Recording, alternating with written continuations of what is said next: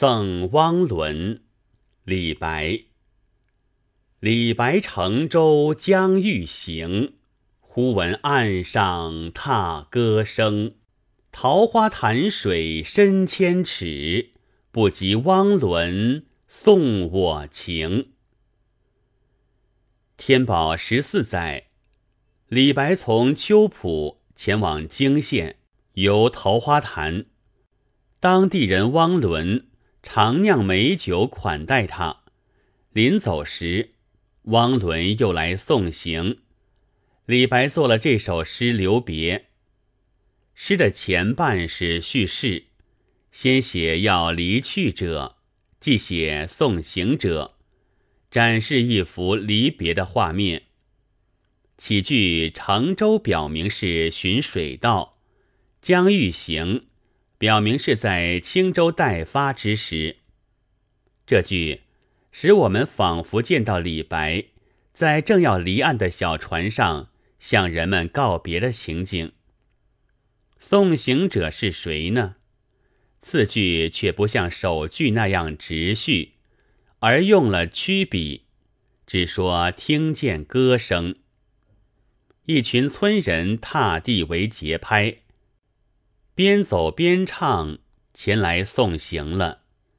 这似乎出乎李白的意料，所以说忽闻而不用遥闻。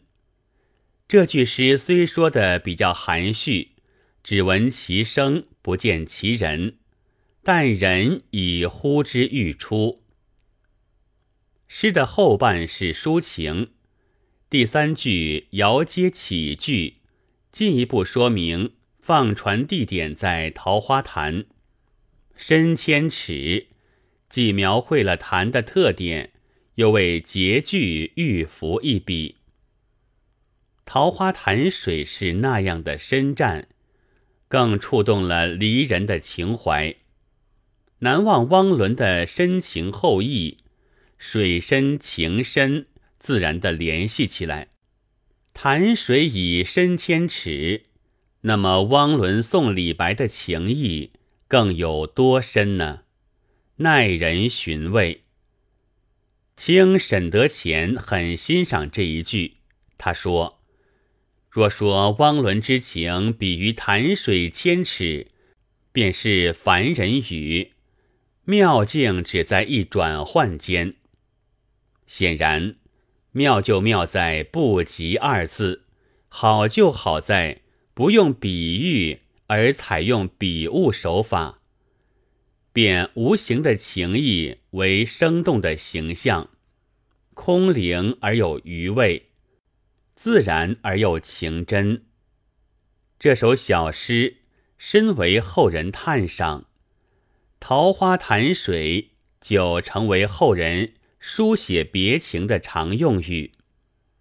由于这首诗使桃花潭一带留下许多优美的传说和供旅游访问的遗迹，如东岸题有“踏歌古岸门额”的踏歌暗阁，西岸彩虹网石壁下的吊引台等等。